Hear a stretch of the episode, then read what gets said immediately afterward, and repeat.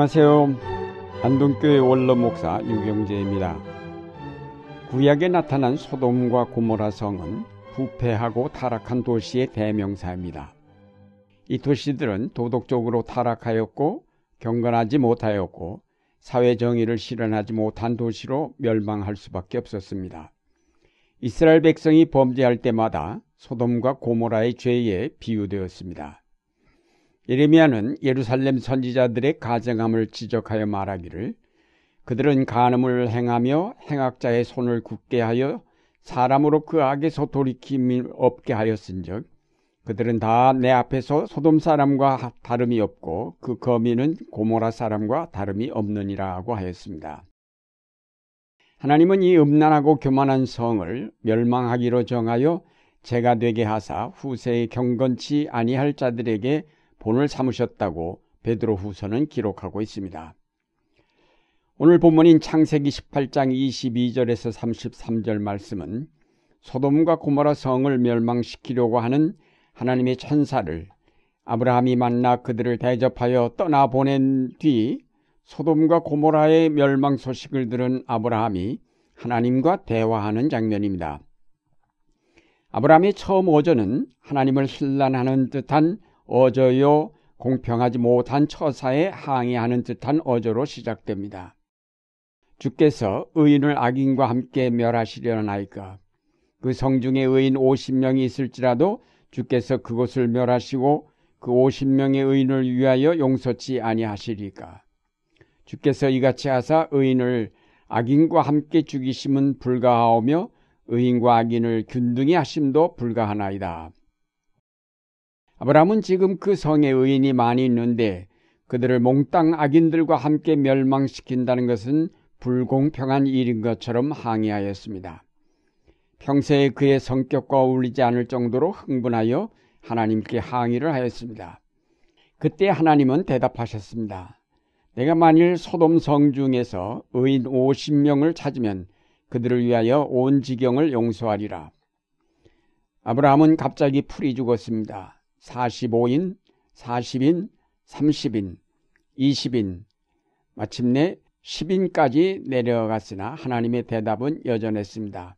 내가 10명으로 말미암아 멸하지 아니하리라. 아브라함의 낙관적인 견해, 즉 소돔과 고모라 성이 아무리 타락하였다 하더라도 의인 50명쯤은 있으리라는 생각이 처음에는 하나님을 불공평한 분으로 몰아세웠으나 마침내 자기의 견해가 옳지 못했음을 알게 되었습니다. 소돔과 고모라는 의인 10명이 없어 멸망하였습니다. 소돔과 고모라를 지킬 수 있는 최소한의 한계선인 의인 10명. 이는 참으로 귀한 존재인데 이들이 없어 소돔과 고모라는 멸망하였습니다. 소돔과 고모라는 땅이 기름져 식물이 풍족했습니다. 창세기 13장에 보면 여호와의 동산 같다고 할 정도였습니다.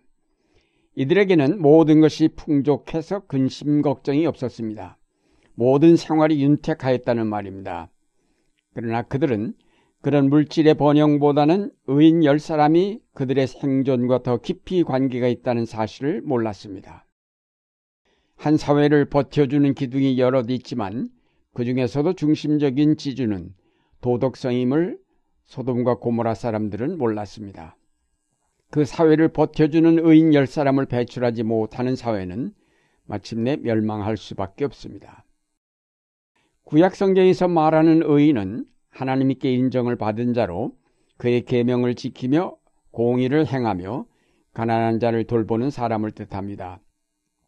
시편에 보면 의인의 입은 지혜를 말하고 그 혀는 공의를 이루며 그 마음에는 하나님의 법이 있으니 그 걸음에 실족함이 없다고 하였습니다. 또 잠언에 보면 다음과 같이 의인을 말하였습니다.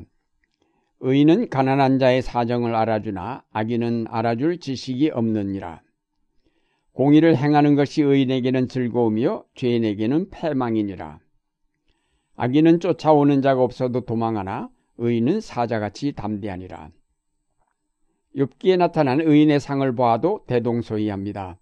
그는 부르짖는 빈민과 도와줄 자 없는 고아를 건지고 소경의 눈도 되고 절뚝발이의 발도 되고 빈궁한 자의 아비도 되며 생소한 자의 일을 사실하여 주고 불의한 자의 어금니를 꽂고 그 이 사이에서 겁탈한 물건을 빼어내는 자입니다.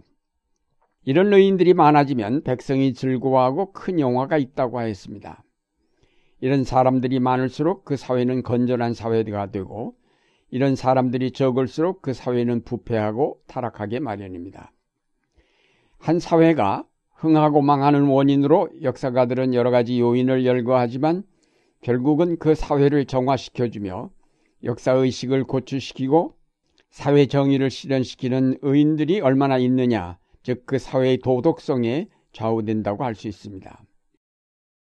18세기 영국의 사회가 부패하고 타락하였을 때 그 사회 한 구석에서 조용히 그 사회의 정화와 개혁을 위하여 기도하며 모였던 몇 사람이 있었는데 그들이 훗날에 영국 사회를 정화시킨 요한 웨슬레와 그의 친구들이었습니다.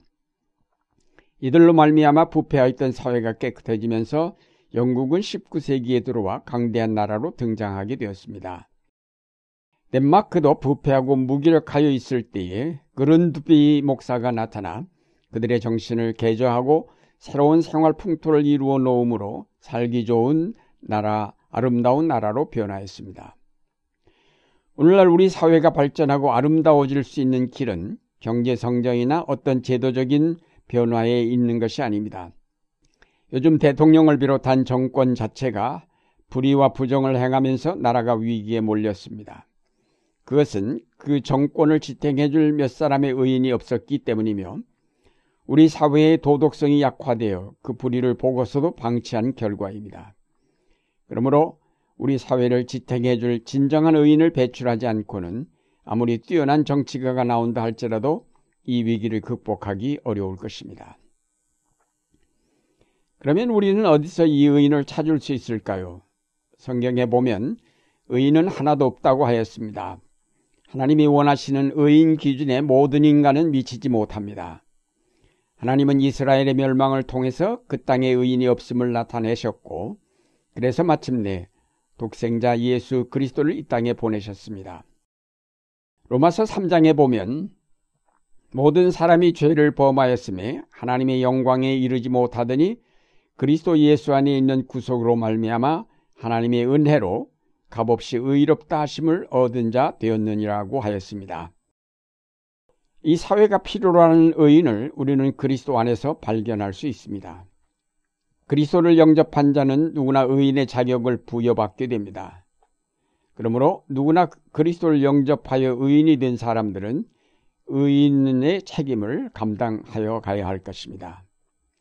예수 그리스도를 믿는 것은 나 개인의 구원에만 머물지 않고 사회 구원과 밀접하게 연관되어 있습니다. 너희는 세상의 소금이다 혹은 너희는 세상의 빛이다라는 말씀이 무슨 뜻인가요? 이미 예수를 믿어 의인의 자격을 부여받은 사람들은 이 사회를 구원하기 위한 일꾼으로 부름받았음을 뜻합니다. 예수 믿는 사람은 자기 혼자 믿을 수 없습니다. 이미 예수를 믿는 순간 그는 혼자만의 존재가 아니라 사회적인 존재여 공적인 책임을 지는 사람이 됩니다.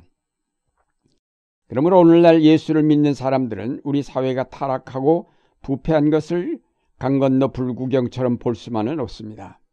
그것은 바로 크리스천인 우리 발등에 떨어진 불이요 우리가 책임져야 할 문제입니다. 우리 사회가 맞은 위기는 부패한 정권 때문이지만 그 어둠을 밝혀야 할 빛의 역할을 교회가 하지 못하였기 때문이기도 합니다. 그러므로 지금 한국교회는 깨어 일어나 자신을 개혁하고 이 사회에 필요한 의인의 몫을 감당해 가야 할 것입니다.